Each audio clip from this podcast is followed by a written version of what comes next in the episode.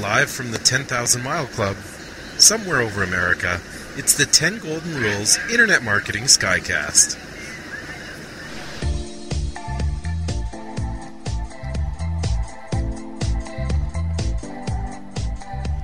Welcome to the 10 Golden Rules of Internet Marketing podcast, featuring the latest strategies and techniques to drive traffic to your website and convert that traffic into sales. Now, here's the CEO of 10goldenrules.com, Jay Berkowitz. Well, good morning, good afternoon, good evening. Whatever time this podcast finds you, welcome to episode number 45. I flew back from Blog World in Las Vegas and I was totally committed to recording my first ever Skycast. Now, the good news was that I scored an exit row seat. The bad news, it was really, really loud over the engines, and I could barely hear myself talk. So all I was able to do was record that intro from somewhere over America, flying back to Florida. So here we are in the 10 Golden Rules studio, also known as my den or man cave. I know you'll appreciate the audio quality for the rest of the show. Speaking of audio quality, we have the second half of my conversation with author, podcaster, blogger extraordinaire Mitch Joel, and that's coming up later in the show. And we were able to fix the audio a bit. We played the first half on our last episode, and by using the Levelator software, Levelator sets the audio for two or more speakers at the same volume. So I think this week's version of the interview will sound a lot better than last week's somewhat tinny version of Mitch Joel. We have some great conversations coming up. I met the founder of a really hot internet startup called Posterous and another hot internet category, which is member sites. You guys have heard me talking a little bit about membership and member sites. Tim Kerber is the founder owner of MemberGate. We'll also play conversations with at JetBlue's John Dowdy and New York Times bestselling author Keith Ferrazzi. All of those are in the can, and I'll try and get them out in fast order. We had a great week at 10 Golden Rules. It was our sixth anniversary. On 1010, Jason from iwearyourshirt.com wore our beautiful new 10 Golden Rules shirt, and he tweeted about it and Facebooked and Flickered and Twittered and YouTubed. So if you'd like to see the life of a professional t-shirt wearer, check out iwearyourshirt.com. We also launched the internetmarketingclub.org.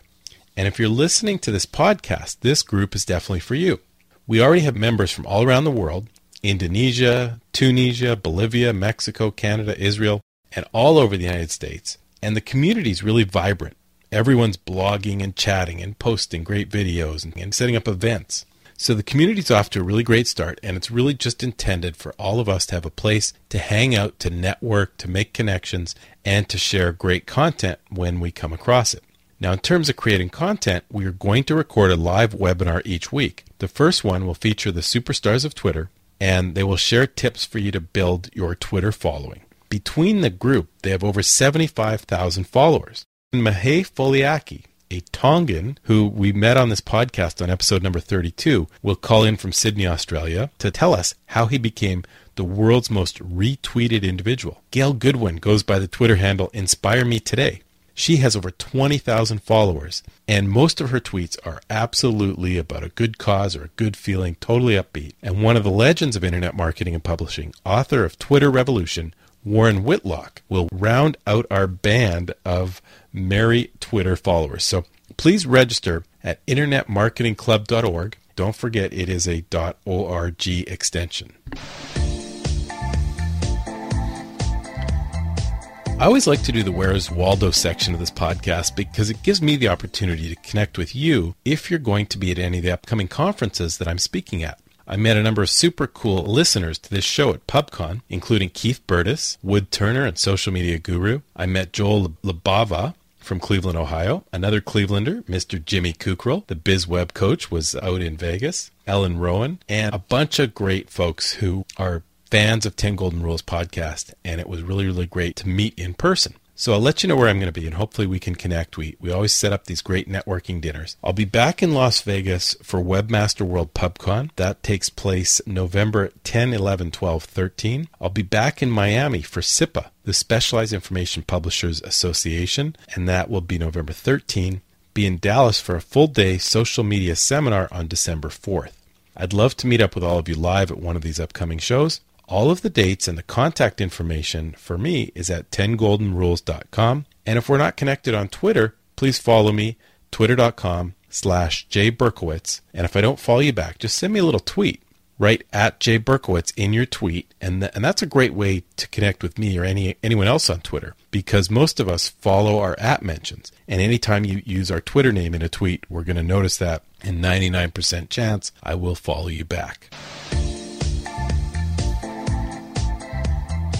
Well, I think that's enough housekeeping, so let me turn the show over to you. Our call in line is 206 888 6606. And the first call this week comes from Neil Bryce at Surface 9. Hey, Jay, how are you? This is Neil Bryce at Surface 9 over here in Sandy, Utah. Anyway, I had a quick question for you. There's so much stuff out there, so much information, and I'm feeling information overload, almost overwhelmed by all the products and things. My question is, how do you focus on what's important and leave the other stuff behind? Thanks a lot, and enjoy your show. Love it. Bye-bye. Hey, thanks so much, Neil. Thanks for participating and thanks for your kind words about the show. I'm with you on information overload. We all get it once in a while. My best advice, first off, is go for quality and recognize that the quantity of information is way beyond any of our ability to consume. I mean, just for example, there are 20 hours of YouTube videos uploaded every single minute. That's incredible. Almost a full day of video is uploaded every minute. So physically, there's absolutely no way you could watch it unless you had like 20 screens going at one time and you know you really wouldn't be paying attention. So look, pick your favorites. Pick your top blogs, pick the top sources on Twitter and prioritize. One of my secrets is actually podcasting and you guys have all figured this one out. I find I can stretch time by listening to great podcasts. It basically gives me the chance to listen to audio while I'm waiting in line at the bank, while I'm commuting, driving into Miami, while I'm walking my dog. I do it while I'm working out on the elliptical machine or hitting the weights all you have to do is have an iPod and have the audio in your ear. And a lot of content is covered in multiple mediums. So a lot of times you think, wow, if I don't read all the blogs, if I don't read all the newsletters, I'm going to miss out on things. But if you listen to this podcast and some of the great marketing podcasts, Christopher S. Penn and John Wall on Marketing Over Coffee, For Immediate Release, Shel Holtz, Neville Hobson, Mitch Joel's Six Pixels of Separation, we're going to cover a lot of the topics that you might feel the need to read on blogs. So if you're an audio learner, you'll probably be happy consuming the information in this way. Now, one other tip is to sort out your Twitter feed. I follow over 1,600 people on Twitter, but I use a tool called TweetDeck, T W E E T D E C K, TweetDeck, and that allows me to sort my followers into columns. I have a column of internet geeks, guys like Chris Brogan and Google's Matt Cutts and Mashable, Pete Cashmore and the team at Mashable break a lot of news in our industry. And what I've done is I've sorted about 50 of the internet geeks into that column.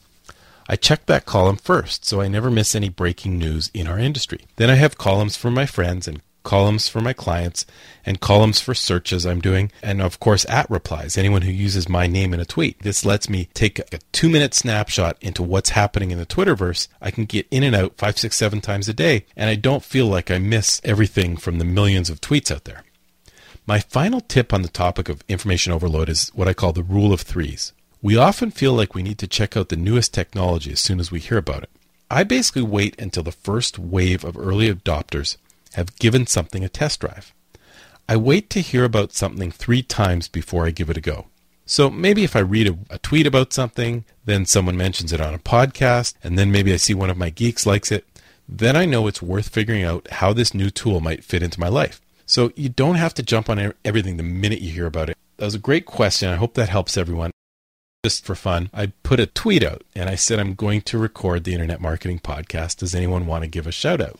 Who do we get here? We got Jim Kukral, we got Joe Simmons, we got Berg Bill, which is uh, Billy Berger from Seattle, Washington, and Coca Bella, which is Terry Ann from, uh, she doesn't give a time zone. Oh, the University of San Francisco's Internet Marketing course, of course. So Terry Ann and Jim and Joe and Bill, thank you guys so much for joining in. We'll see if anyone else tweets in as the show goes along. Next up, Janet Wentworth from Beyond Building. Hi, Jay. This is Janet Wentworth of Beyond Building It, and I'm a student in your USF Internet Marketing class. I thought I would leave you a tip that I found very useful. One day I was looking for online collaboration tools that I could share with my clients, and I found a site. It's a mind map put up by Robin Good of Master New Media. And it's at www.mindmeister.com slash 122-133-23. It's a really well-organized mind map of the best online collaboration tools that are out there on the web, and he has links to all the sites. So if you're looking for chat tools or desktop sharing or whatever, it's very easy to find. Uh, not only is this a great resource, but I realize this would be a fabulous tool for anybody to use who has a topic. They could create a mind map and various links and get great exposure for their own website. And it's free. By the way, I use mind maps with my own clients. Those people who really like the mind map approach find this great and we can collaborate uh, online. So it's wonderful. And I thought perhaps your listeners would like to know about it. Thank you. Bye.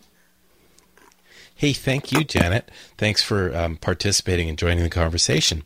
I know there's a lot of mind mappers out there. I've never really mind mapped, so I think I need to check out this site. Janet mentioned she's a student in the University of San Francisco Internet Marketing Master's Certificate course. This is a course we developed with the university. It's 100% digital. You can take the course in your pajamas, and we recorded the lectures on video. And it features myself and Margie from 10 Golden Rules and a team of superstar internet marketing experts, including Christopher S. Penn, Jim Kukral, Maria Harrison, Joe Laratro. it's a great course. The students have been loving it. It launched in February, and as I mentioned, you can do it all digitally, sitting at home, watching online. Next up, Eric Wolf from The Art of Storytelling with a tough question. Hey, Jay. This is Eric Wolf again. We've spoken before. I'm a longtime listener, and I love your show. And I hope all the listeners on the current show will tune in to past shows on the iTunes feed. I'm a podcaster, as you know, and I have this great question that I'd love your input on, something I've been struggling with for at least a year. And that is when you have a project and you realize midstream that the name is inappropriate, you need to change the name of the project. So I have a podcast, as you know, called The Art of Storytelling with Children. Initially, I started out with Storytelling with Children, and I realized in the beginning that that was an inappropriate name, so I changed it to The Art of Storytelling with Children because that's what it's about. It's about the art form of storytelling.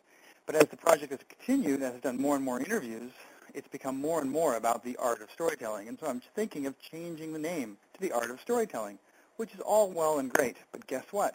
My URL is storytellingwithchildren.com. And artofstorytelling.com is taken, and so I'll have to get a funny URL, or I don't know. The, the point is, assuming I get a good URL that makes sense for the show, is it worth it? You know, I've built up all this sort of link base and these connections to this URL, storytellingwithchildren.com, and I'm going to go back to scratch and start over again. Now, everything I know about marketing tells me that when I find a name that connects me with my audience better, it's better to switch. But everything I know about search engine optimization tells me that when I've invested into a particular URL, I should keep it. I actually have the exact same, pro- uh, I have a personal blog called TEH Dyslexic Storytellers blog, and I realize that that's a terrible name, and it should be called uh, TEH Dyslexic Ambassadors blog because it's all about how dyslexic people function in the world, et cetera, et cetera. But again, the same problem, exact same problem. If I switch the name, do I then lose the links that I have it coming in? Do, is, is it worth it? You know, and at what point is it worth it? And at what point do you bite the bullet? I'd love to hear your thoughts. So I'm looking forward to the next show. Get it up there soon. I'll be listening, and not only because I'm curious what your answer is, but also because I love all the wonderful stuff you have on the stream. So I look forward to hearing you on the show. Hey, Eric. Thanks for the call. I apologize for the, the call quality on that one. I have good news, bad news, and good news. Let me start with some of the good news. The good news is that you can cha- change your domain name and transfer link value by adding what are called 301 redirects. A 301 redirect tells the search engines that a page has moved and maintains the link value for the most part. So over time, you could build some more new links to your new domain, and you basically would maintain a lot of the link value from old links to your homepage or to other pages, internal pages on the site. You should use 301 redirects anytime you change a website or even anytime you create a new page, you should 301 redirect the old page address to the new page address. It's much more search engine friendly and maintains that link value. Now, the bad news you already know you have a specific domain and you want to shift to a broader domain that isn't available. And there are other extensions, domain extensions, like you could get a .biz or a .co, Um, and that's one everyone should watch out for. Columbia has just changed their extension, or they're in the, the process of changing their extension from .com.co to just .co for Columbia. And that's going to be a pretty cool domain for a company to have .co. You want to have a .com. Obviously, there's nothing that compares to a .com. But here's the good news. I took a look at two domains, artofstorytelling.com and theartofstorytelling.com. Now, both domains are not available in the registrar, but they're not active. Now, a lot of people don't realize that just because a domain isn't available for purchase in a registrar, someone might be squatting on that domain and they don't have active plans for it. So the next step is to search the WHOIS information. Find out the domain owner, or through the registrar, you maybe contact the owner. Many, many times the owner of a domain is willing to sell that domain. Now, sometimes if they're professional domain squatters, they're looking to make a buck on the domain. A couple hundred dollars or something like that would not be unreasonable for a great domain like the art of storytelling. However, a lot of times the domain owner might have had grand plans and they weren't able to execute against the plans. And they might be willing to just give up the domain because they're paying for it every year, anyways, and you'd actually be saving them money. Good luck with your name change. Let us know what happens. I know you will. Next on the CastBlaster is Jay Hall from Executive Searches. Hi, my name is Jay Hall, and I'm with ExecSearches.com. And I have a question about Twitter today, and I'm on Twitter at FJAY Hall. And recently, my company's Twitter account, at ExecSearches, received high praise from one of our followers. And I was curious what your advice would be to, about what to do with that particular tweet. Should we retweet it? Should we just thank the individual? It seems like great marketing, and I want to know what's an appropriate way to go about using such a tweet without seeming overzealous and patting ourselves on the back. Thank you, and keep up the great work with the podcast. I love listening. Thanks, Jay. You guys are so nice. That is a tough call. When someone says something nice about you on Twitter, do you retweet it? I'll read one. Jim Kukral just said at Jay Berkowitz, 10 Golden Rules of Internet Marketing podcast, best podcast on the web with an exclamation point. I would love to retweet that so that all of my followers see that. Jay, you're, pointing out exactly the problem with it. Even though someone else said something nice about you and you're retweeting that, it somehow comes across a little bit egotistical when you put it out in writing. So, a lot of times, I think the best policy is maybe just to thank someone for a nice note and do that in your public timeline. So, I could come back and say, at Jim Kukral, Thanks so much for your kind words about the podcast. That is a much more sort of polite sounding Twitter tweet. And if people really want to know what Jim said, they would click on the at Jim Kukral and it would go to his Twitter timeline and they could read what he said. I think that's the best approach because, sort of, regardless of whether you're retweeting or not, it can still come across as self serving. Once in a blue moon, I will retweet nice things that other people say, but I think overall, you have to keep the personal Twitter messages down to about 10% of everything that's said about you. Next up, our good friend Scott Wright with tip number four in the feature Streetwise Security Tips. This is Scott Wright, the Streetwise Security Coach, with your 10 Golden Rules Streetwise Security Tip. Don't carry laptops or USB sticks with sensitive information, especially customer data, in public without encrypting them. If you aren't familiar with encryption, it's really the only safe way to protect electronic data on portable devices. Encryption scrambles the data so that only you can access it with the proper password, code, or sometimes even fingerprints. But just having a password on your portable device is not enough to protect the data from being accessed by an unscrupulous individual. So if you can't encrypt the data, don't travel with it on your device. Did you know that according to the study done by Ponemon Institute, as many as 12,000 laptops are lost at U.S. airports alone every week. That sounds like an unbelievably high number, but regardless, losing your laptop is not as unlikely as you might think. Tools like PGP Disk, IronKey, or the free TrueCrypt product might save you from having to contact everyone affected if any private data is lost. Privacy laws can be really harsh on those who fail to protect private data, and as an entrepreneur, you need to take accountability for your client's private data. For more information, contact me, Scott at streetwise-security-zone.com. And until next episode, stay streetwise.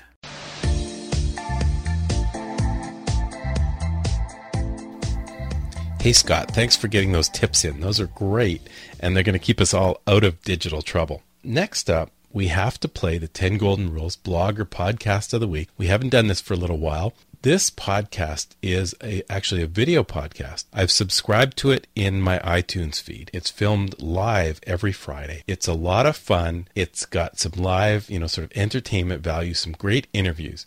So without further ado, let's get to the 10 Golden Rules blog or podcast of the week.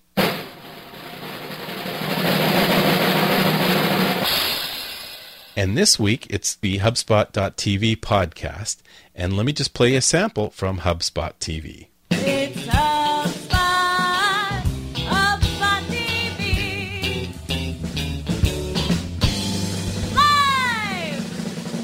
Live! Hi, folks. Welcome to HubSpot TV. It's October 2nd, 2009, and we're coming to you live from Cambridge, Massachusetts.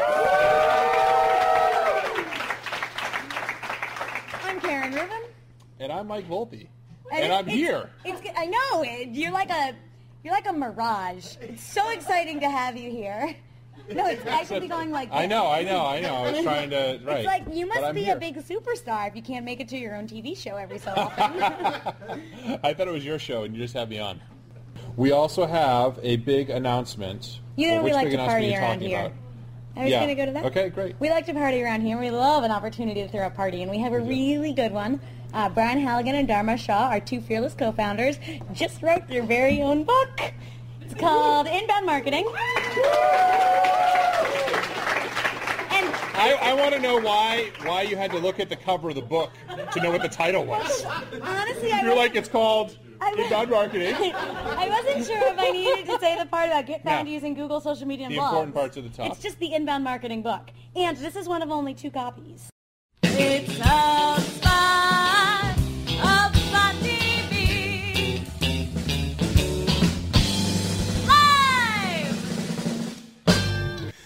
So I think that gives you a little sense of the repartee that goes on. Um, Mike Volpe is a very sharp internet marketer. Karen Rubin is entertaining and she has the best smile in podcasting and video casting. And they do a really, really great job. They've had some great guests on there. Chris Brogan, Biz Stone, one of the co-founders of Twitter, David Meerman Scott, on and on and on. So highly recommend HubSpot TV. You can find it on iTunes. It's called the Inbound Marketing Podcast.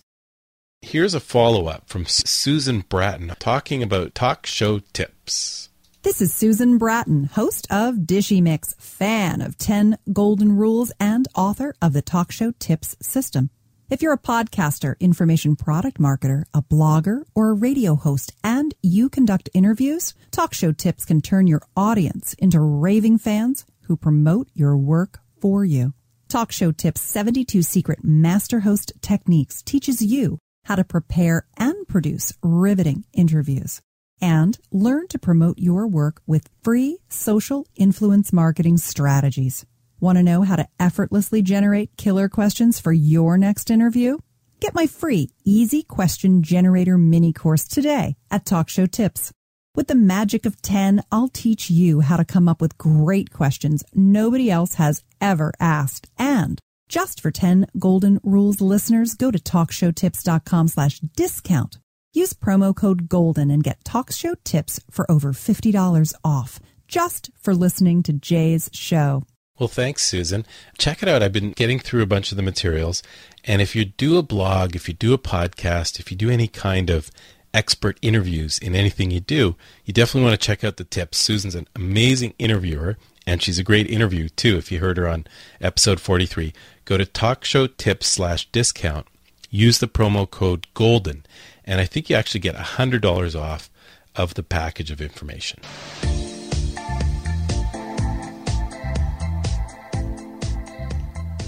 Well, without further ado, let's get to part two of our great interview with Mitch Joel. If you guys didn't hear part one, let me tell you a little bit about Mitch. He was actually the guy who's responsible for me getting into podcasting.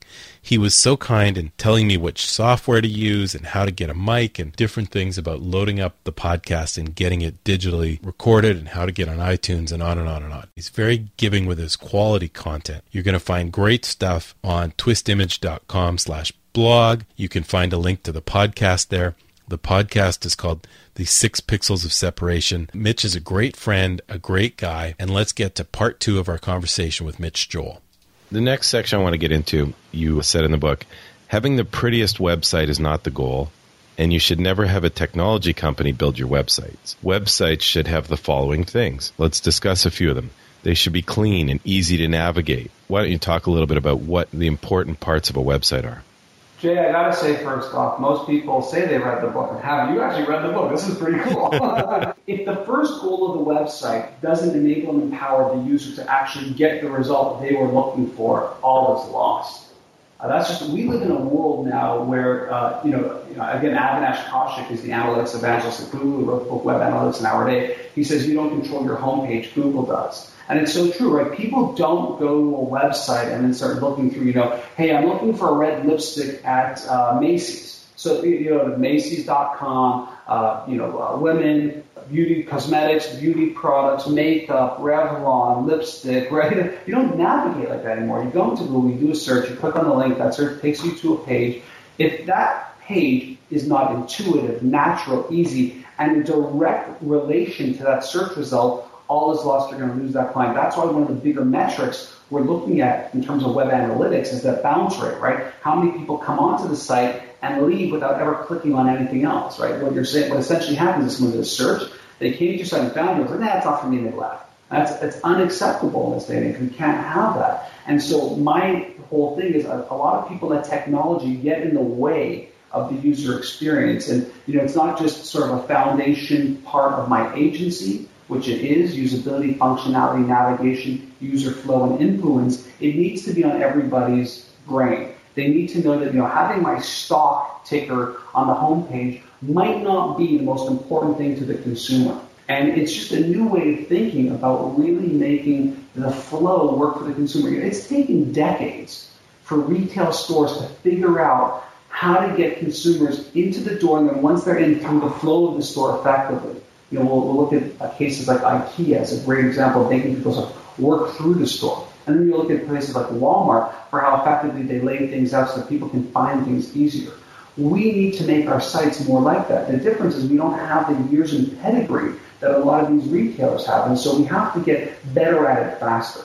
On the same list where you talked about what a website should have, if you said it should be clean and easy to navigate, and it should appeal to the type of consumer who will visit, but then you went on to say you should have engaging media beyond text. You should have several calls to action to move the consumer to something. It should be tied to other social channels. It should be search friendly. It should be built to link. It should be constantly refreshed and refocused. Where's that balance between simple and easy to navigate? The great book I love on web design by Steve Krug don't, don't, make, me think. don't make me think. Where's the balance between don't make me think, simple, clean, easy to navigate, and engaging media beyond text and several calls to action? Like, where do you find the right balance? I, I think that to get to the point where it doesn't make someone think, you need that. You know, we live in a world where people are very connected to different types of media. We know that if you put an image on your blog post, it's more likely to get viewed. People like visuals. People want it simple. They want to be able to watch a simple video about what the product is. I find it insane that in this day and age, we think simplicity is a small little, you know, one by one picture in a square box. And this isn't going to work for us anymore. People are used to more engaging experiences. I think what happens is you can read a paragraph like that and think that I'm making it complex, but I'm not. I'm actually saying this is how you simplify it. You make the media the way in which the people want to consume the media. You make things easier for them to find calls to action you know, we, we, all know how that works, right? Never more than three. More than three is confusing. But if you're on a red lipstick, you know, a page going back to that red lipstick, Revlon red lipstick, uh, you need calls to action there. You know, if you love this lipstick, you might be interested in our foundation. You're just making it easier and more intuitive for the consumer to really go through and understand the full holistic experience you have. You know, think about Amazon. Do you think that by having all those functionalities on the page, people who bought this also bought that, the recommendation engines, the peer reviews, make it more complex or less complex? It actually makes it much simpler for the consumer to make a decision. And so the whole, the overarching idea there, Jay, is that as a business owner, your site has to be dynamic. It has to consistently and, and, and constantly give consumers what they need to make a decision better. And not only that, you want them to make that decision on your site. You don't want someone looking at some basic information on your site and then hopping over to a, site that has more information, peer reviews, recommendation engines, because they just feel like it's a better experience there. And so ultimately what we're saying is to create a better experience, we need to give people the things they're most accustomed to, the things they like, and the things that will be most helpful to them. And a lot of the times it is basic calls to action. I think about my blog and it's like, listen, if you're reading my about section and it's interesting to you, you might want to have me speak. But if all I have is a little link on the top left in my general navigation of speaker, it's not going to be helpful. But at the bottom, if there's something that says, if you think Mitch has something to say, he's willing to say to your audience, click here to learn more about speaking, I'm making it easier and more intuitive for my consumers to buy from.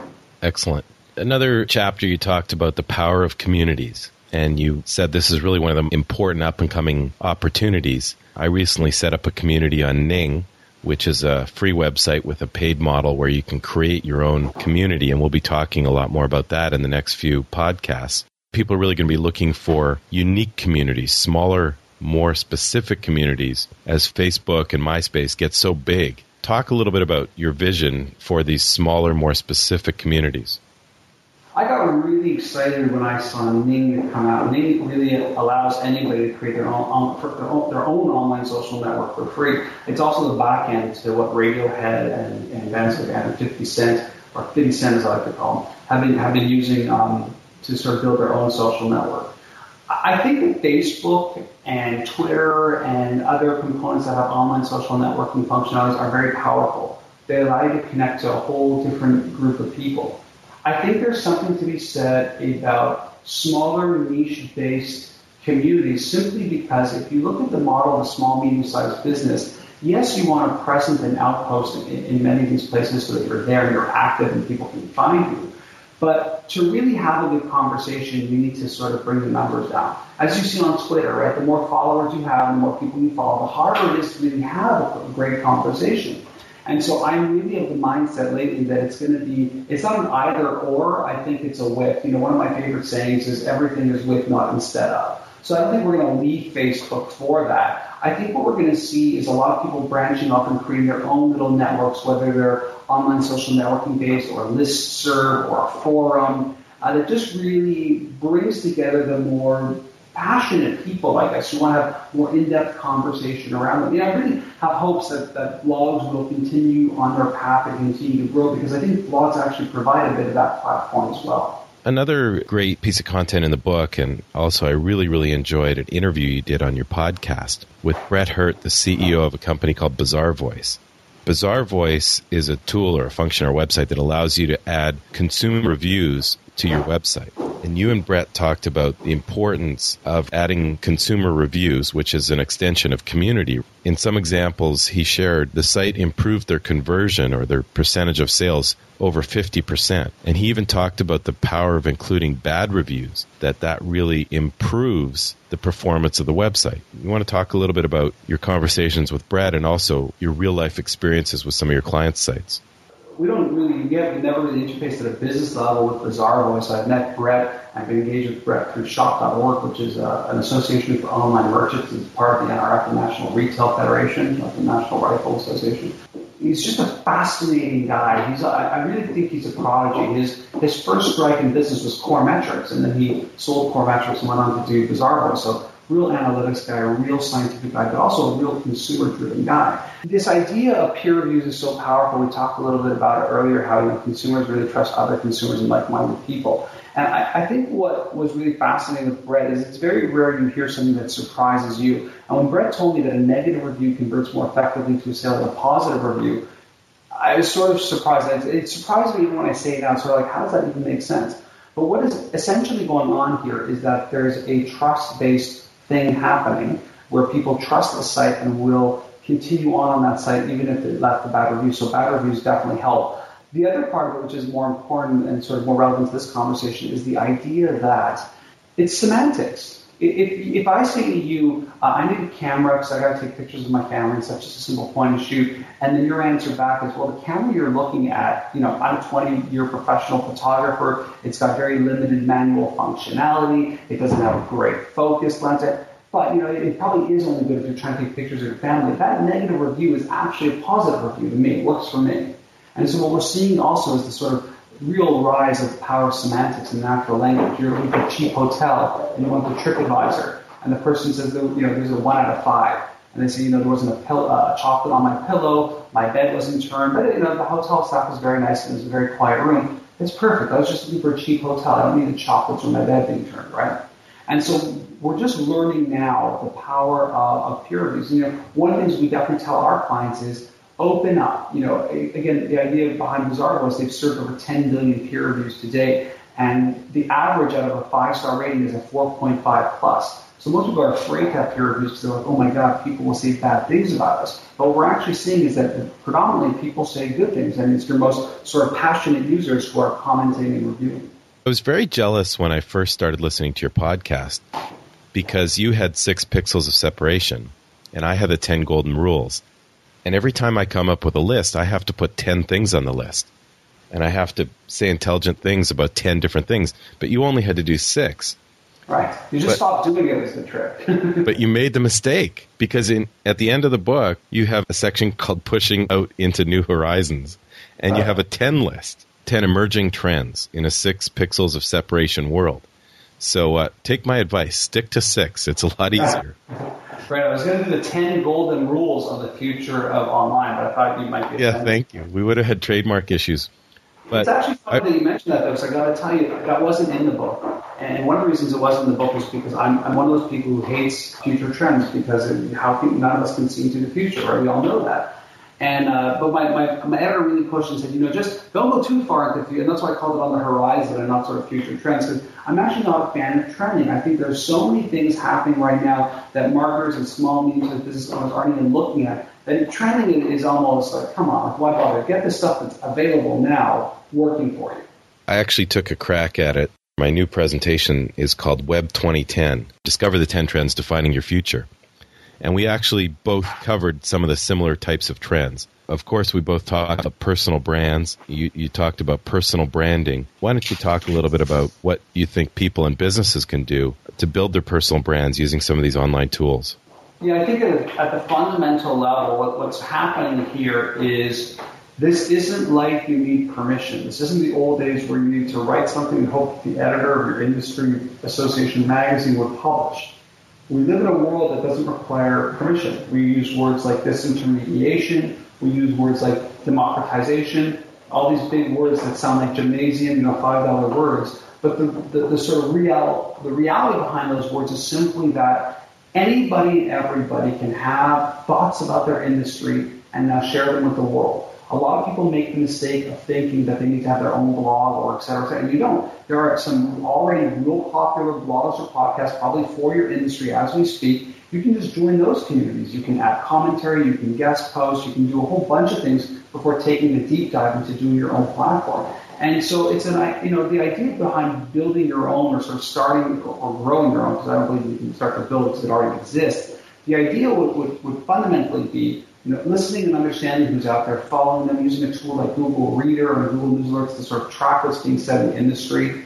Pick out the ones that resonate for you, follow them a little bit more, read, be active, comment a little bit, offer to contribute. And then as you sort of get your wheels beneath your feet and legs, you can sort of figure out if you want to do your own thing, if you want to do something else. Uh, my whole sort of sentiment to how to get started is to figure out where your passion lies in my background was obviously writing and communicating, so I was very comfortable with things like blogging and podcasting because it's what I'd done. I'd done some college radio. Uh, I, I, always enjoyed radio. Interviewing people sort of trained me to not um and ah a whole lot and to sort of try and speak as clearly as possible. And so I choose platforms and networks that made sense to me while still being highly engaged. Before I even ever published an episode of a podcast, I tried to be a guest or co-host on places like Jaffe Juice and For Immediate Release and Inside PR, and I sort of got my legs by being active in other people's very vibrant communities, and I'm very thankful for that.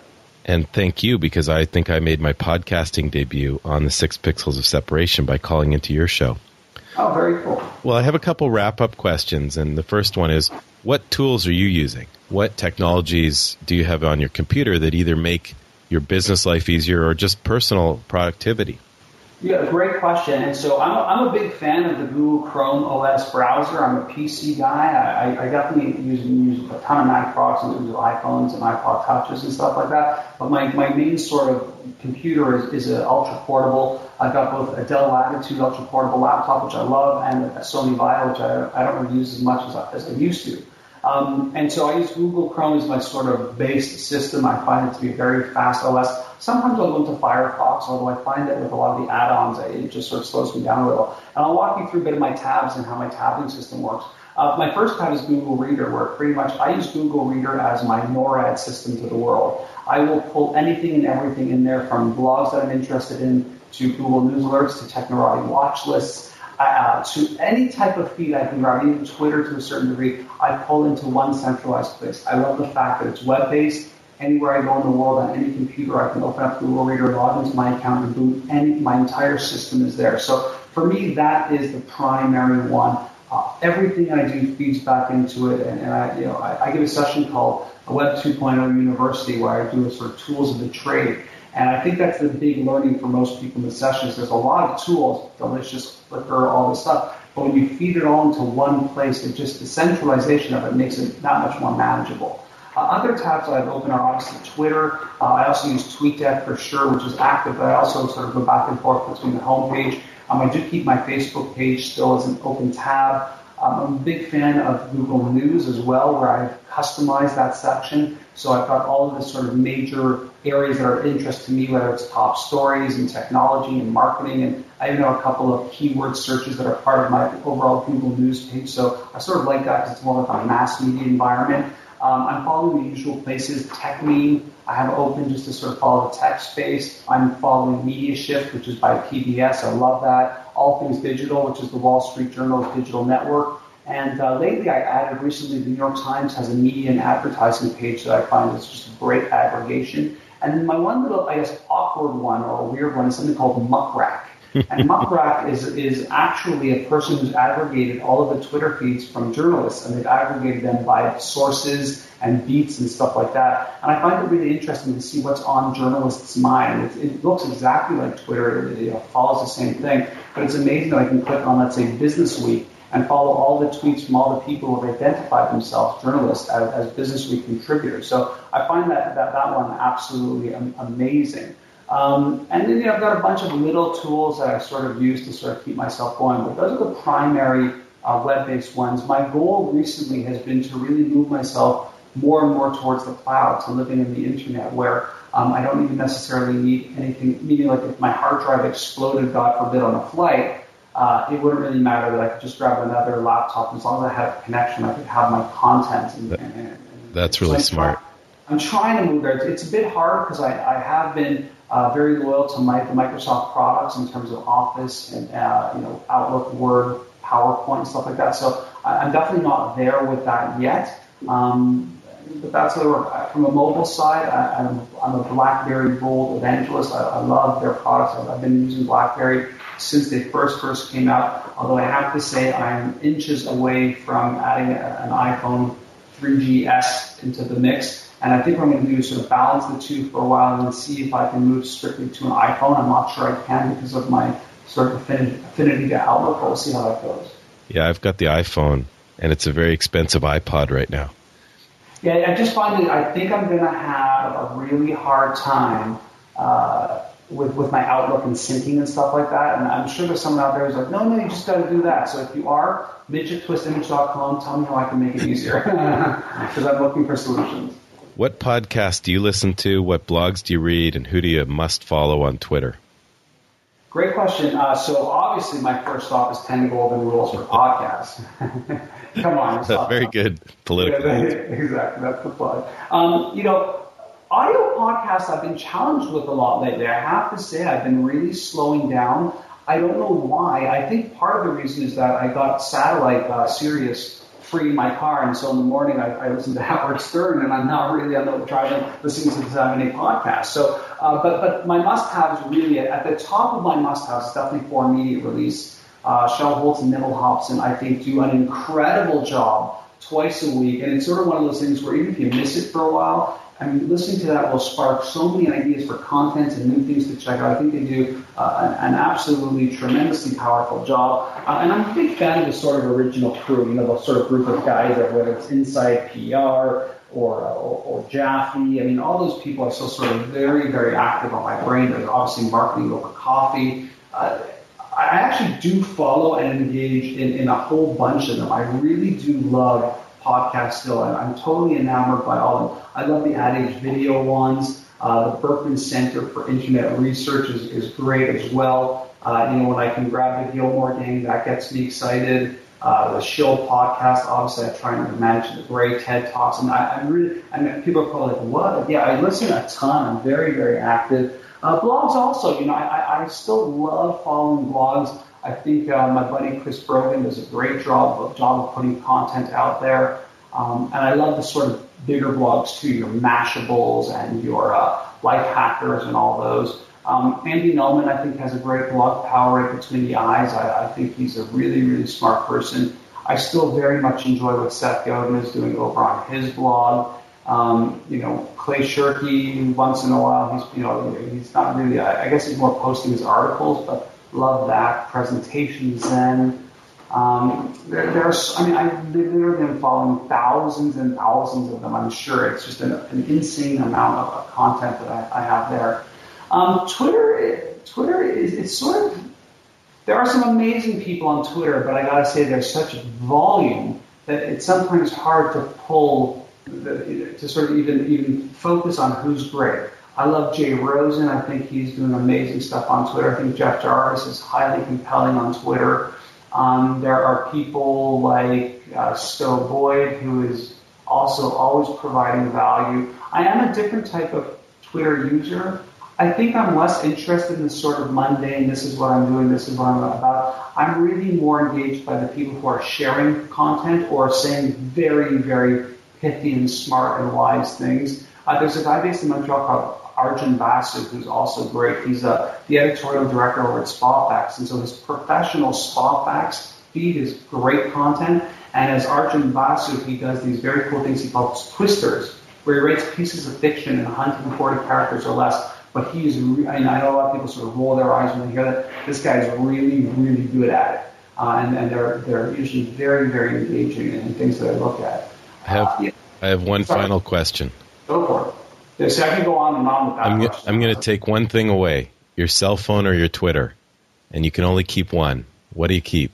Oh, definitely take away Twitter for sure. I mean, well, first of all, uh, I, I, couldn't even access Twitter if you took my cell phone. So um, it's not my cell phone. That's the thing. It's my mobile device, and, and that is my office. Whenever my business partners complain that my, my, my mobile bill, and I call it a mobile, I don't call it a cell phone, uh, and I always say, listen, it's rent, okay, because that's my office. So definitely you can take Twitter. I'll, I'll keep my mobile. I should wrap up with the Mitch Joel question. So where can people find you and how do you want us to buy the book?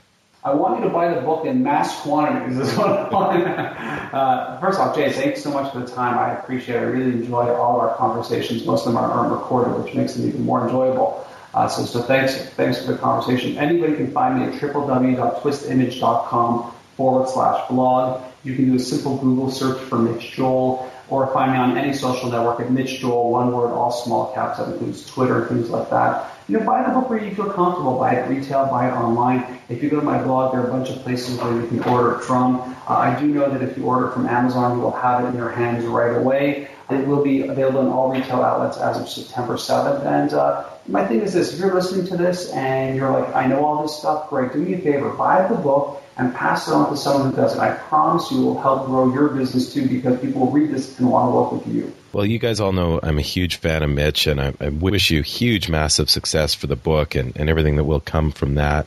Well, I appreciate the call and I appreciate the opportunity, and uh, hopefully this will, will help the cause. Well, thank you so much to Mitch Joel. You guys, uh, I think you get the, the the feeling.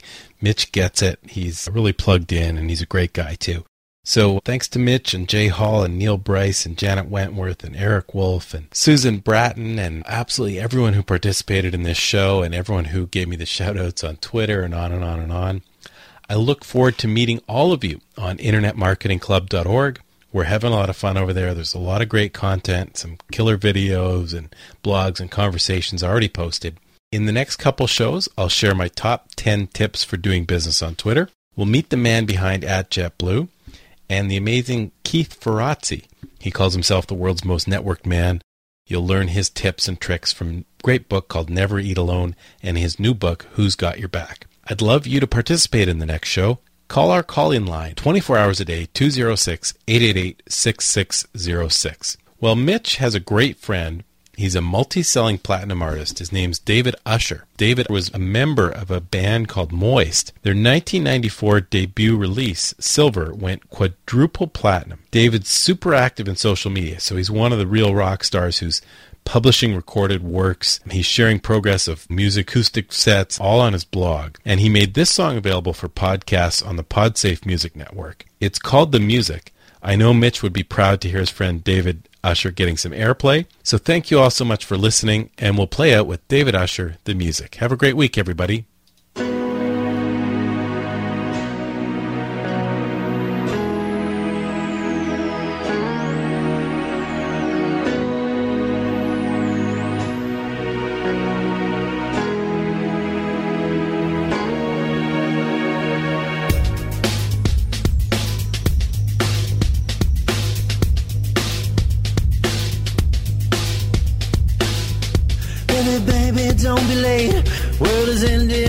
Change the way I feel about you now. New York is cold as ever. Still, I go out every night, hide myself among the lights, bathing all the pretty things city brings. Bodies glisten and they shine like the stars we're born to die. Like these roses, we all fade.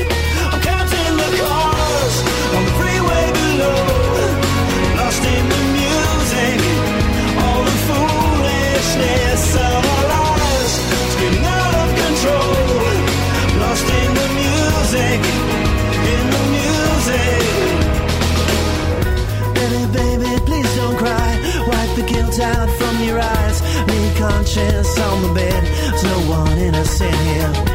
In the mirror, you'll find faith. Plastic flowers never fade. We all turn to gray. I'm counting the cars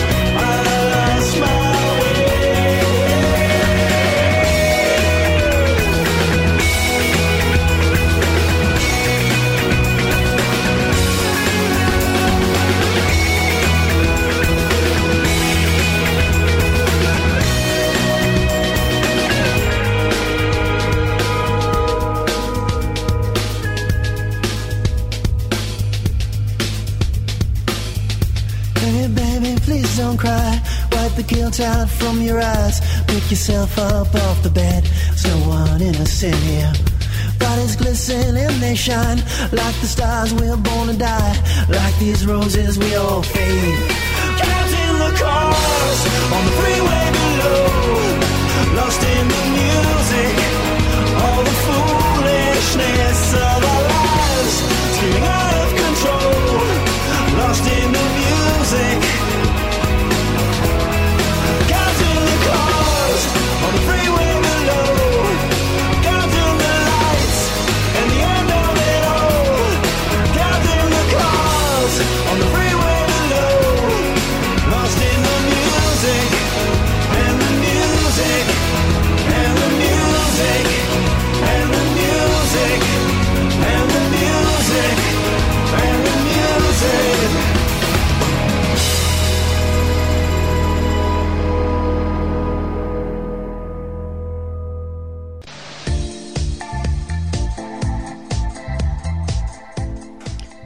For listening to the 10 Golden Rules of Internet Marketing podcast. Please send comments and questions to podcast at 10goldenrules.com. That's podcast at 10goldenrules.com. or use our call in line 206 888 6606.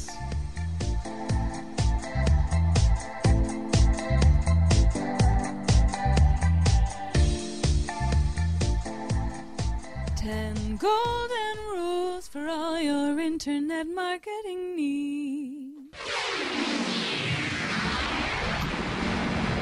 This podcast is produced with Cast Blaster.